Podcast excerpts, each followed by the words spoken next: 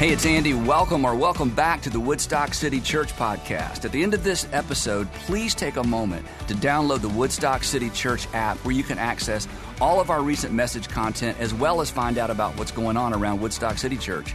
And the app is the easiest way to share this content with a friend. But most importantly, I hope the following presentation inspires you to take your next step in your faith journey.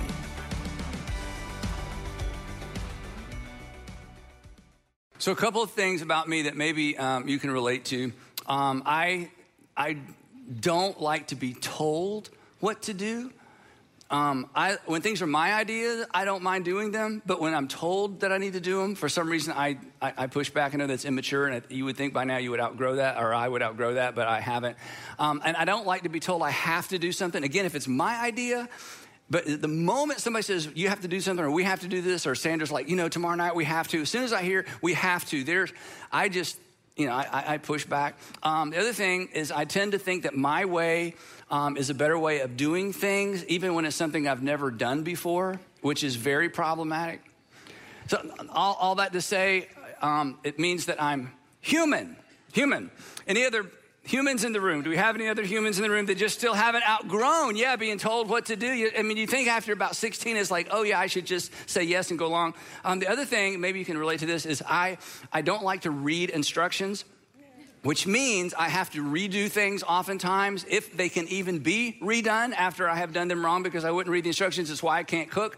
Sandra says all the time, look, anybody who can read instructions can cook. And I'm like, I know, but I just can't follow instructions very well, and that's why I can't cook. And then, last thing, um, maybe you can relate to this, and this is your season of life. You, you, we've been married 34 years, but when we were, got engaged, somebody started talking about premarital counseling, and it wasn't such a big deal way back then. And I remember thinking, like, and back then it was all guys, you know, it's like, so I'm gonna, we're gonna go sit and some guy that I don't even know is gonna tell me how to run our relationship. I don't, I don't think so. And besides that, you know, marriage, I mean, how hard can this be, right? but we did do premarital counseling, and I'm so glad we did. And Sandra is so, so, so glad that we did. And today we are in part two of our series, You'll Be Glad You Did Timeless Advice for Trouble Times. Now, we've all lived long enough, most of us are adults, we've lived long enough to uh, have made some decisions and developed some happen, have habits, I should say, that we're glad we did. And we've also lived long enough to have made some bad decisions and developed some bad habits that we wish we hadn't. All of us have stories. All of us have stories that end with, I'm glad I did. All of us have stories that end with, I wish I had. We all have stories that end with, I'm glad I didn't. And we all have stories that end with, I wish I hadn't. So, what we're doing in this series, if you missed part one, is I'm just going to give you, I'm giving, I'm offering um, unoriginal, all of this is unoriginal. I may have phrased it in new ways, but none of this is original with me. I'm offering unoriginal, you'll be glad you did advice. This is just advice. These are not moral imperatives or ethical imperatives. These are not rules to live by. But this advice, if you take it, will keep you from breaking some rules that have the potential to break you and have the potential to break your heart heart and have the potential to break the heart of the people, the hearts of the people that you care about the most. Now, this advice, we said this last time, is like the advice you give. All of you have given somebody advice along the way, whether they've taken it or not. We love to give advice. And you'll notice the advice that you give, this, this advice is like the advice you give. It, it sort of sits between the rules, okay? This, this advice is between the rules. This isn't right versus wrong, moral versus immoral, ethical versus unethical. It, it actually resides in the realm of wisdom. This is, this is wisdom advice. And generally, that's what advice is. It's not, should I break the law or not break the law? It's, it's never that clear. It's wisdom. And wisdom, and our working definition for wisdom, is simply Insights informed by the knowledge that life is connected. Insights that are informed by or fueled by the fact or the observation or knowledge that life is connected. And my life is connected, we're talking about that one thing leads to another you can make a decision or a series of decisions in one season of life that impacts or shapes or determines what happens in the next season of life. Life is connected, that one thing leads to another, that today's decisions show up in tomorrow's realities. And that's what wisdom is. Wisdom is looking at the dilemma, looking at the problem I'm trying to solve, looking at the options before me, and asking what's the best option for me in light of the fact that life is connected and this decision will have an impact that may follow follow me perhaps the rest of my life or at least into the next season of my life. My past is in some way going to show up in the future. Now, of course, this is the lesson that every parent tries to impart to their children, but for some reason, as adults, we don't think sometimes it applies to us, or we just lose sight of the fact of how much it applies to us. So that's the introduction. Today, I want to jump in. So today's, um, you'll be glad you did, timeless, unoriginal advice is just one word. And the word is listen, which is very odd advice to give to a group of people sitting quietly in rows facing forward. I realize, okay? You don't have much choice. And I also realize that without context, because some of you are already thinking this because you're, you're smart people, you're way ahead of me. without context, this isn't necessarily always good advice. But we're mature, so let me couch this because you know where I'm going with this. Um, we, if we're honest, no one has to tell us or advise us to listen to what we want to hear, right? I mean, how many times, how many times do I have to tell you, order dessert? You know, this that's never happened, right? Lease the car, buy the shoes, call him back, move in, blame her, blame him. Don't call, just text. Don't apologize, it wasn't your fault, right? I mean, nobody really has to lean in and advise us, you know, because when we hear things we already want to do, it's like, absolutely, we don't have, that doesn't take listening skills because confirmation bias is strong in all of us. Nobody has to say, listen to me when we're hearing something that we wanted to hear and you know, basically moves us in the direction we were already moving in. We don't lean into advice that feeds an appetite because nobody needs to advise us to follow an appetite. We just do that naturally. But it's pausing, it's unfolding, uncrossing our arms and agreeing to listen to what we don't want to hear, that's what we're talking about. That's the challenge. That's today's advice. And that is maturity. When you are willing to listen to what you don't want to hear when you need to hear it, that's maturity. You know what that does for you? And this should, I mean, this should cause all of us to, to, to, just embrace this immediately. Immediately, this puts you ahead of the pack. This puts you ahead of everybody else. It keeps you out of trouble. It ensures that you're going to write a story that you will be proud to tell to your children and your grandchildren. That's what this does for us. But the reason we have to talk about it is because it's not natural, right? I mean, as I said a few minutes ago, I mean, I, I still kind of ha- hang on emotionally, I think, at times to my adolescent ways in terms of I just don't want to be told what to do. And once I have an idea, I don't really want to hear the information that makes it sound like a bad idea because I want to do what I want to do. Natural is tell me what I want to hear. In fact, I gravitate to these people, don't you? I gravitate to this advice. It makes me feel smart. It makes me feel secure. It makes me feel, it just confirms my bias, right? So don't, you know, if you're not going to tell me what I want to hear, then just don't tell me anything at all. Now, if you're um, not a religious person or a Christian person, that's fine because this, you know, what we're talking about so far, this is just for humanity. This is just for all of us. And this next thing I'm going to say, this may be the big takeaway for you because, you know, where we go after this, you may decide, nah, I'm not going to do any of that. But this, this, this next statement, and this is kind of clunky the way I wrote it, but this is so important and it, and it connects to something we talked about last time. Refusing to listen. Refusing to listen to what we don't want to hear that we need to hear is a gateway decision. Refusing to listen to what we don't want to hear that we need to hear is a gateway decision. Here's what I mean by a gateway decision. The worst thing you've done in your life, the thing that created the greatest regret of your life, was not not listening. But refusing to listen was a gateway to the thing that perhaps you wish you could go back and undo, unlive that season of life, that weekend, that marriage, that whatever it might be, that relationship, that financial decision. It wasn't refusing, refusing to listen wasn't the worst thing you ever did, but refusing to listen was the gateway to the decision you would give anything to go back and undo. But some of the worst things you've done, again, some of the worst things I've done, I would not have done if I had listen. And again, this, this goes back to what we talked about last time. Don't forget this that our greatest regrets are always, and there may be an exception, but it's an exception, exception. Our, our greatest regrets are always preceded by a series of unwise decisions. And refusing to listen to what we need to hear is an unwise decision that often sets us up for regret. That's why I say refusing to listen is a gateway decision. Now, I notice nobody's writing any of this down, and that's fine. You don't need to. I mean, there may be some note takers. I'm a note taker. Um, you don't need to write this down. You know why you don't need to write it down? You already know this. We all already know this. this why, that's why it's so crazy. And the reason we know that what I'm saying is true is because we've been on the other side of this. Every single one of us has watched a friend, a family member, a neighbor, somebody at work, somebody that we care about begin to or move in an unhealthy direction or begin to make a bad decision or we hear that they're about to make a, you know, a bad decision and we've thrown ourselves in front of them and said, whoa, whoa, whoa, whoa, look, look.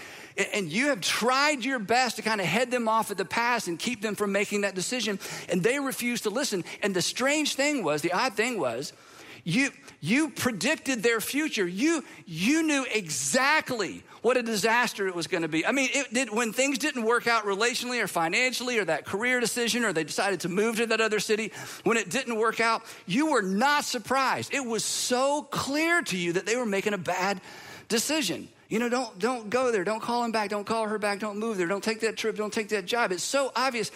But they just couldn't see it, right? From the outside looking in, I mean, again, we've all, in fact, some of you, it was this week, or maybe the last couple of weeks, maybe with one of your kids, or maybe you're one of your adult kids, which is always so tenuous. From the outside looking in, it's so clear. And that's the point of this message. That's why we're talking about listen. Because to the people outside of you and outside of me, some of the decisions we're making or about to make or the options we're considering, it is so clear to them. And oftentimes it's not just one person, there's a them and they got together and they said, Who's going to tell him? And they're like, We're not going to tell him. The last time we tried to tell him, you know, he didn't speak to us for two weeks. In fact, I'm not sure he'll ever, you know, I'm not sure he listens to anybody. I'm not sure she listens to anybody. But finally, they sent somebody in, or somebody loves you enough. And they put, they put the relation, your relationship with them on the line because they love you so much. And they tried to get in front of you and head you off at the pass again and tried to talk you out of something because it was so clear to them. But it's never as clear to us. Because when we are in decision making mode, when we're looking at options, especially as it relates to relationships and money, relationships and money are not emotionally neutral topics. Did you know that? Yes, they are not emotionally neutral topics. And once our appetites get involved in the decision making process, it is almost game over because we just hyper focus. There's all kinds of things that happen psychologically when there's something that we want. And we can't see clearly in our own decision making process, we can't see clearly in our own lives, but usually there's somebody who can. And the wise man, the wise woman, regardless of their age or stage of life, is the one that is willing to uncross their arms and say, okay, I don't want to hear this, but go ahead and tell it to me anyway. If you'll stop, if you'll pause, if you'll listen, you'll be glad you did. When you hear yourself, I guess one way of saying it is this when you hear yourself saying, or you catch yourself thinking, or you find yourself humming, I don't need you to worry for me because I'm all right. I don't want you to tell me it's time to come home. I don't care what you say anymore. This is what? My this life. is my life. Go ahead with your own life. Leave me alone, okay?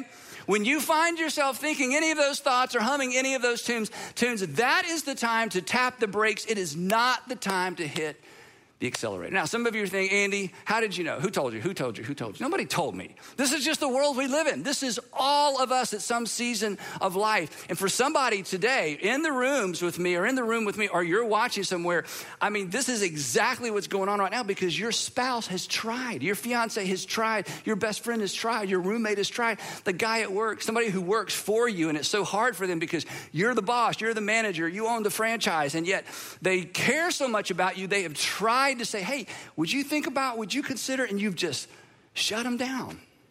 If, if there is somebody, come on, if there is somebody and you know in your heart of hearts, they have your best interest in mind, and there's something they're trying to communicate to you, just listen because they may see something you can't see. And while you're listening, and while you've got your arms uncrossed, and while you're trying to be open, here's what you got to do in the, in, in the meantime, or while that's going on. You got to pay attention to the tension. Because while they are saying things to you you don't want to hear, inside of you, inside of me, there's a tension. And you need to pay attention to that tension and ask yourself this question What's really going on? Why am I resisting so hard? Why am I so angry? Why does this stir me up? What, why, this, why, this is, I mean, this is a person that loves me. This is a person that cares about me. Here's somebody who's taken a relational risk to confront me or to tell me what I don't want to hear. What is going on inside of me? What's really going on inside of me? Because oftentimes it's an us thing, it's not a them thing. So listen. When um, King David, he was the second king of Israel, ancient Israel, when King David died, his son took the throne. You probably know this sequence of events if you grew up in church or around church or just ancient history. His son's name was Solomon. And when Solomon became the king, he was a whopping 20 years old prefrontal lobe development, and he is the king. Don't think too much about that, right? But fortunately for Solomon, he was smart enough to know and wise enough to know that he did not have what it took to be a king at 20. He was wise enough to recognize, and here's the key, and humble enough to admit he didn't know what he was doing, that he needed help. So his biographer actually documents a prayer that Solomon prayed and documents what, what, documents what happened in response to that prayer. And there's so much packed in here, and this is such a great model and of the posture that all of us should live with, regardless of how long we've lived. Here, here's what his biographer said that, that Solomon prayed. Here, here's his prayer. Now, Lord my God, you have made your servant king. First of all, this is a huge recognition. The people didn't make me king. You made me king. I'm, I'm king because you are the sovereign God who controls the destinies of all people. You have made me, you have made your servant king in place of my father David, but I'm I'm only a kid. I'm only a child. I mean, the, the humility and the recognition, it, it's remarkable. I'm only a little child. And I don't know how to carry out my duties. I don't know how to be king. I mean, this is the perfect start. This is the right posture. In fact, this is the posture we should all maintain throughout our lives. I, I only know what I know, but I don't know everything I need to know. Then verse 9, we're skipping to verse 9 says this. So here's his prayer. So, Lord, give your servant a discerning heart. You know what discerning heart is? Discerning is here's all the information, here's everything going on, and I've got to navigate all this so at the end of the day I've made the right decision and end up where I need to be. Give me a discerning heart. That there's no real map. I, have never lived in this season before. I've never navigated what I've navigated before. I've never raised a child before. I've never been married before. This is my first career. This is my second opportunity with, with this industry. This is a new city. This is a new school. Give me a discerning heart to govern govern your people and to distinguish between right and wrong.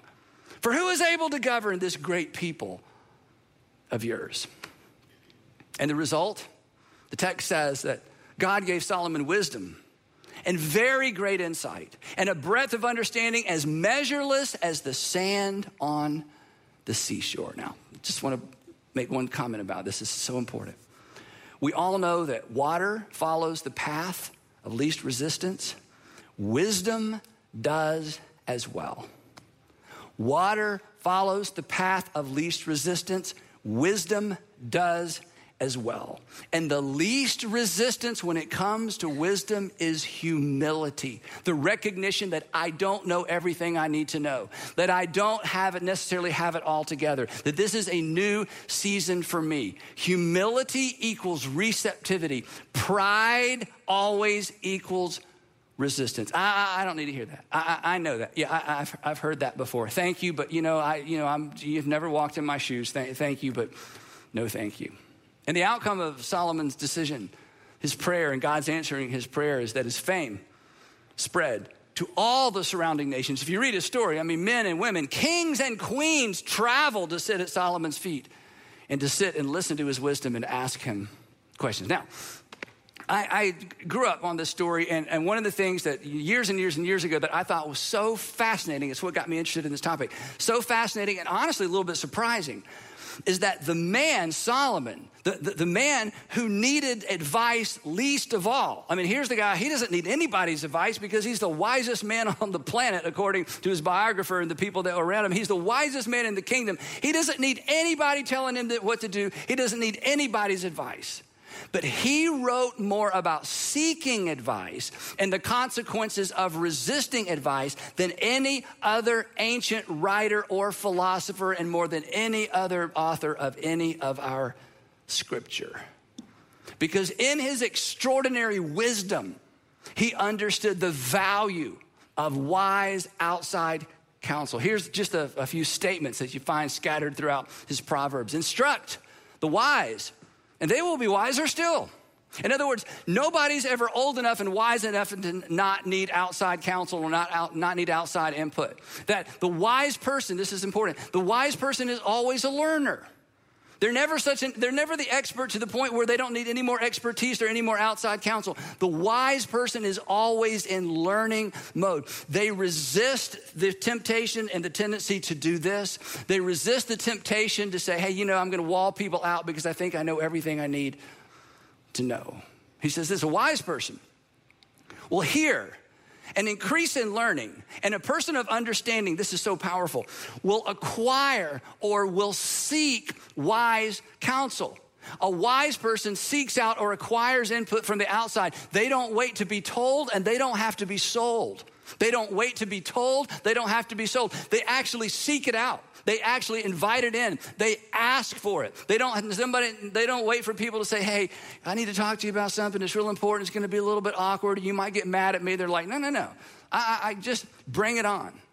Now, here's an observation as it relates to input from the outside. Okay, this is you know this is a little bit harsh, but when we don't want it, is when we need it.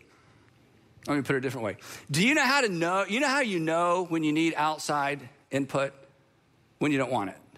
The moment you don't want it, that's how you know you need it. I don't know if I really need outside input or not. Well, do you want it? No, you need it.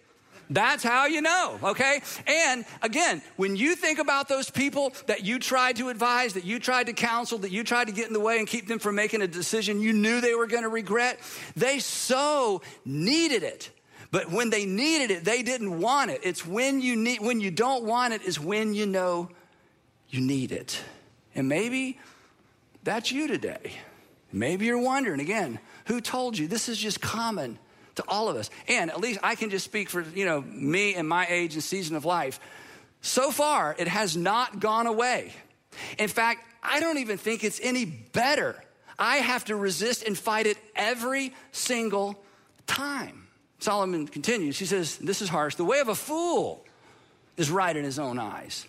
Now, there's a person that says, Look, I got it all figured out. I don't need any counsel or advice. I don't need to read that. Don't give me another article. No, we can't sit down and talk about it. No, you know, I'm not going to do that. No, I'm not going to meet with them. No, no, no. He says, Okay, Solomon says, that person's a fool. What is a fool? Well, in the book of Proverbs, in the writing of Proverbs, in the teaching of Jesus, a fool is someone who attempts to live life as if life is not connected that today doesn't impact tomorrow. That there is no creator. There, everything is 1,100% random. So it doesn't matter what I do today because I can figure out how to fix it tomorrow. Solomon says, that's a fool. Only a fool lives as if life isn't connected, that this season isn't going to impact and shape and maybe determine the next. Did, did, I, did I mention? Well, let me read the rest of it. The way of a fool is right in his own eyes, but a person who listens to advice is wise. Again, I think this is worth going back to. I think I mentioned when we don't want it, it, is when we need it. When we don't want it, it, is when we need it. So let me just ask one more time before we move on. Are you in a place right now, in an arena of life, an area of life, financially, relationally, with your kids, one of your kids, with your husband, your wife, your fiance? You're thinking about getting married, thinking about moving, and you don't want it. You don't want to hear it. You need it. In fact, let me just ask you a different way. What, what, what do you intend to do that you don't intend to share because you don't want to hear? What, what are you intending to do that you don't intend to share because you don't want to hear? Because, and we've all been here, because we already know what they're going to say and you just don't want to hear it. You don't want to hear it again. You don't want to hear it from somebody else. What are you planning right now, financially, relationally, professionally, academically, whatever it might be? What are you planning right now that you're not planning to share? Because you don't want to hear. Let me tell you what you're doing that you don't know you're doing. You are masterminding your own regret.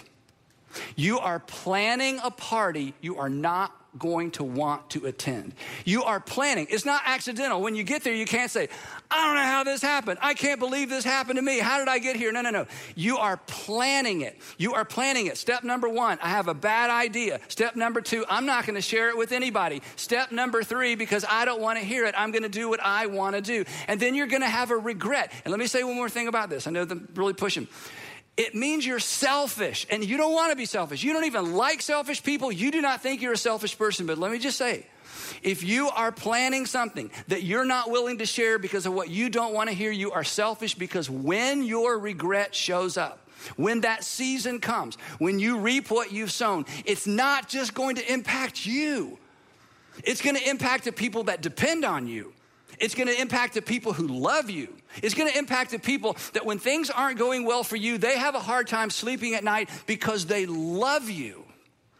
And to not factor that in and to not consider that, it means you're selfish. It means we're self centered. It means, going back to what Solomon said, this is the big picture. It means we're trying to live our life as if life is not connected. Not only does today impact tomorrow, your decisions impact the people around you and the people who love you and most and care for you most because not only is life connected, you're connected. So, what are you intending to do that you don't intend to share because you don't want to hear? You are masterminding your own regret. Moving on. Plans fail. You've heard this one before, I bet. Plans, in fact, you may not have known this was in the Old Testament. Plans fail for lack of counsel. But with many advisors, they succeed. Do you, do you, want your plans to succeed? Do you want your marriage to succeed? Do you want your relationship with your children to succeed? Your relationship with your grandchildren? You want this new job to work? You want this second marriage to be the one? You, I mean, you, you want to get this right?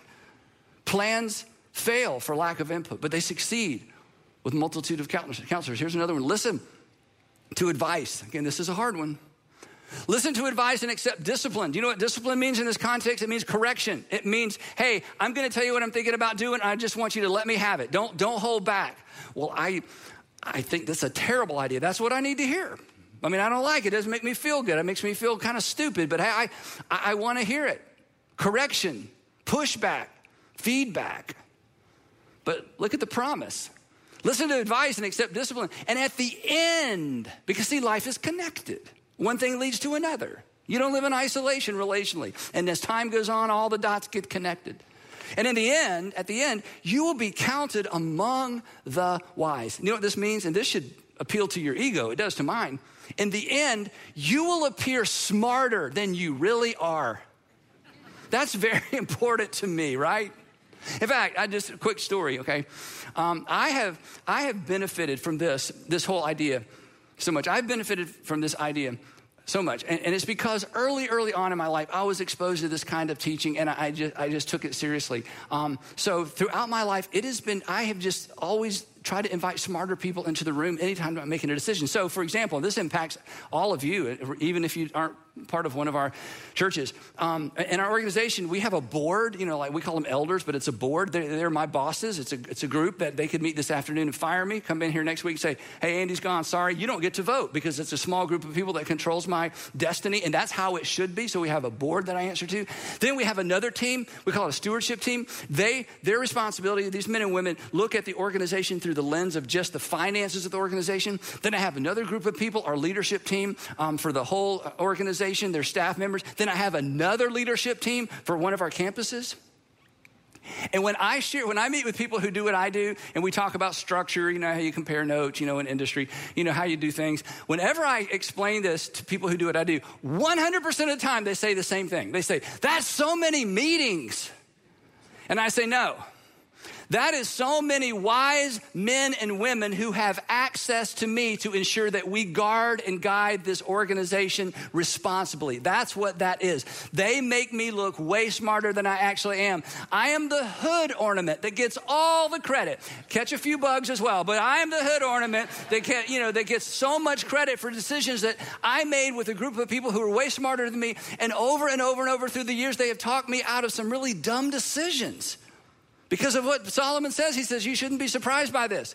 Listen to advice and accept discipline, accept correction, accept p- pushback, accept, you know what, that's just not a great idea, and here's why. And at the end, you know, once your child's 17 or 18 and leaving home, you know, in the end, when you finally find the person you want to spend the rest of your life with because you've navigated some that you probably shouldn't spend the rest of your life with, and the end of the process, you will be counted among the wise.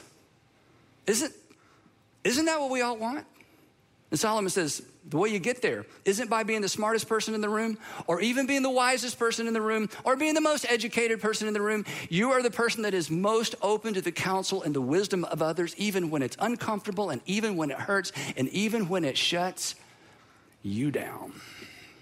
When I was a young leader years ago, I held on to this myth, and maybe you can relate to this the myth that extraordinary leaders, um, they gave advice, but they never sought advice. They didn't take it because they didn't seek it, and they didn't take it because they didn't need it. I mean, look at them go. I mean, they were just extraordinary leaders. And I, I just thought they just are born extraordinary. You know, how do you get to be that extraordinary? And then I had the opportunity through the years to meet some really amazing men and women who've led extraordinary organizations, for profit, nonprofit. And I've discovered the ones that I have the most respect for it's just the opposite.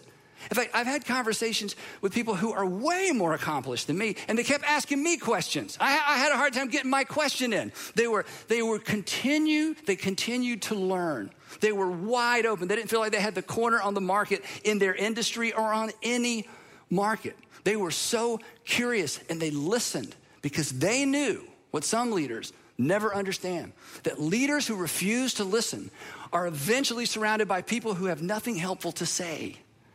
Leaders who won't listen push the smart, talented, mature people away.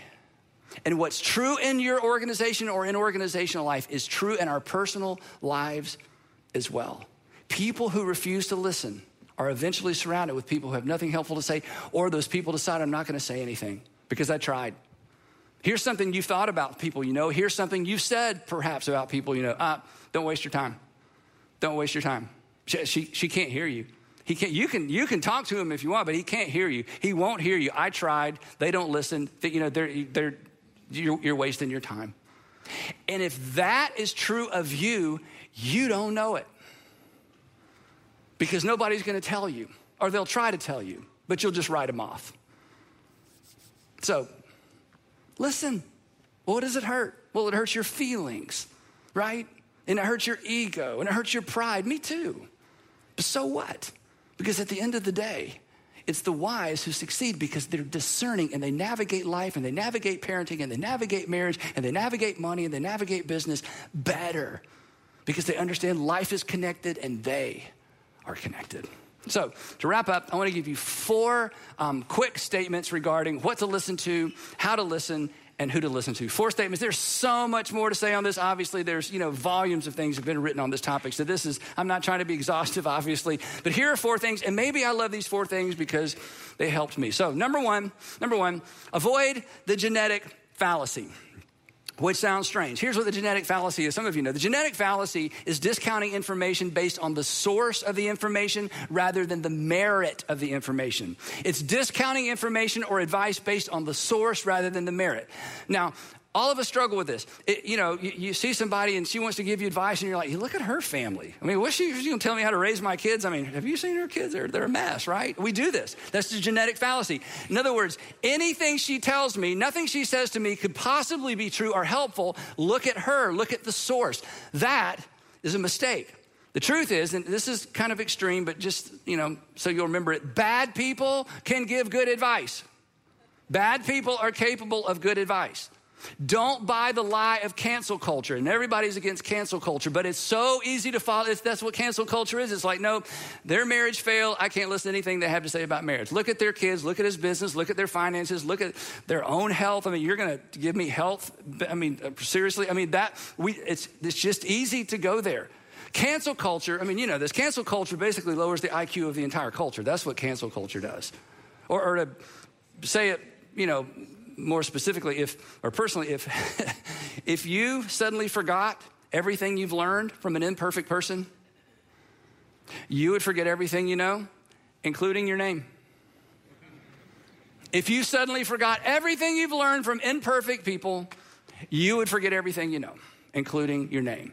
Me as well. So this is silly. And Christians, we should be so above this. We because we're, we're the people that embrace the grace and forgiveness and the mercy of God. We believe that Jesus came into an imperfect world where everybody got most everything wrong and loved us anyway. So, because of the foundation of grace and mercy in our own lives, we should be the people that are able to look past people's failures, people's faults, and tease out and be able to take away the, the merit of what they have to say, regardless of what they've done or how they fail. But that's very, very difficult to do. Number two, let's move on. Don't assume expertise in one area makes you an expert in every area. This is kind of a guy thing. I'll just be honest, okay? Okay, because it, success is intoxicating. Success is intoxicating. You think you're better than you really are. And when you're extraordinary or pretty good or recognized in one area, you think you're just pretty good in every area. That is absolutely not the case. And sometimes people who are super successful professionally, they struggle relationally because there's two different sets of tools, right? The more successful we are somewhere, the smarter we think we are everywhere. I was a kid once. I know how to raise one. Yeah, you had a surgery once too. Yeah, you can do surgery? Well, that's different. Well, that's the same logic. Since I had one, I can do one. No, no, no, that's, that's, that's crazy, right? Number, number, number three, moving on. Don't confuse experience with insight. Don't confuse experience with insight. I mean, you said it, you've heard it. Well, I wasn't born yesterday. Well, we knew that. So? This, this is not my first rodeo. Well, that just means you're good at rodeos. I've been around the block a time or two. That just means you're dizzy. I don't know what that means. That just, you know what this really means? It just means you're old. Not necessarily wise. This is very important, okay? Experience doesn't make you wiser. Evaluated experience makes you wiser. The person that doesn't do an autopsy on their failure and grow from it, they're not gonna get any better. They're just creating a rut. Doing the same thing over and over and over, that just creates a that doesn't create wisdom. Evaluated experience makes us wiser. Don't confuse experience with insight. Don't confuse experience with insight. Just because you've had a lot of experience, don't say, well, then I don't need to hear from anybody else. That's just absolutely not true. Number four. Listen for, I know, I know, I know, I know. We talked about this last time, but we got to come back to it. When you hear yourself saying, I know, I know, what you're really saying, you need to understand the person on the other side of you, here's what they're hearing shut up, shut up, shut up, shut up, go away, go away, I know, I know. That's how you feel when somebody says, I know, I know. When you hear, listen, when you catch yourself thinking, hearing, I know, I know, you need to uncross those arms that may be the moment that you need to hear what you don't want to hear the most. Knowing, as we said last week, knowing doesn't equal doing. One doesn't necessarily lead to the other. And knowing without doing is worse than not knowing because, according to the book of Proverbs, according to Solomon, knowing and not doing makes you a fool. You're living as if life isn't connected. I know what I ought to. I know what the best thing is. I know the wise thing, but I'm just not going to do it. Solomon would say, You're a fool. Again, you're masterminding your own regret. So, wrapping up. We've all said it, we've all thought it. I should have listened. Oh, I should have listened. I should have listened. Refusing to listen is a gateway decision it leads to regret. We've all saw, we've all thought, or we've all said, "I should have seen that coming. I should have seen that coming. I should have seen that coming." Odds are somebody saw it coming, and they either felt so shut down they weren't even going to try, or they tried to tell you and you just wouldn't listen. Or they would have told you they saw it coming if you had or I had invited them into the decision making process earlier. The bottom line is for me and for you, somebody can see what you can't see. Somebody can see what you can't see. And somebody who cares about you, who can see what you can't see, why would we not listen?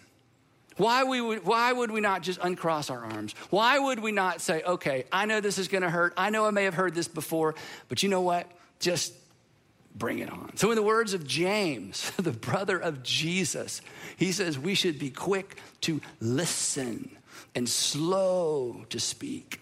And if that becomes the habit of our lives, if that becomes the posture of our lives, we will be glad we did. And the people we love the most, and the people who depend on us the most, will be glad we did as well. And we will pick it up right there next time in part three of You'll Be Glad You Did Timeless Advice for Troubled Times. Let's pray together. Heavenly Father, it's easy to stand up here and talk about, but it just, my pride, it just rises up every time. It's so foolish. It's so foolish. So, Father, for the man or woman, they feel like, oh my goodness, who told him? I just give them the wisdom, just give them the wisdom not to, you know, close their computer, turn off their television, walk out of the building and just try to put this behind them. Give them the wisdom to embrace it because who knows what's on the other side of that decision they're considering. Father, for those listening today who are like, oh, I'm so glad somebody else heard this, I pray that we would all pause and say, yeah, but what did I need to hear? So, wherever this lands with us, give us the wisdom to know what to do and give us the courage and the humility to do it. In Jesus' name, amen.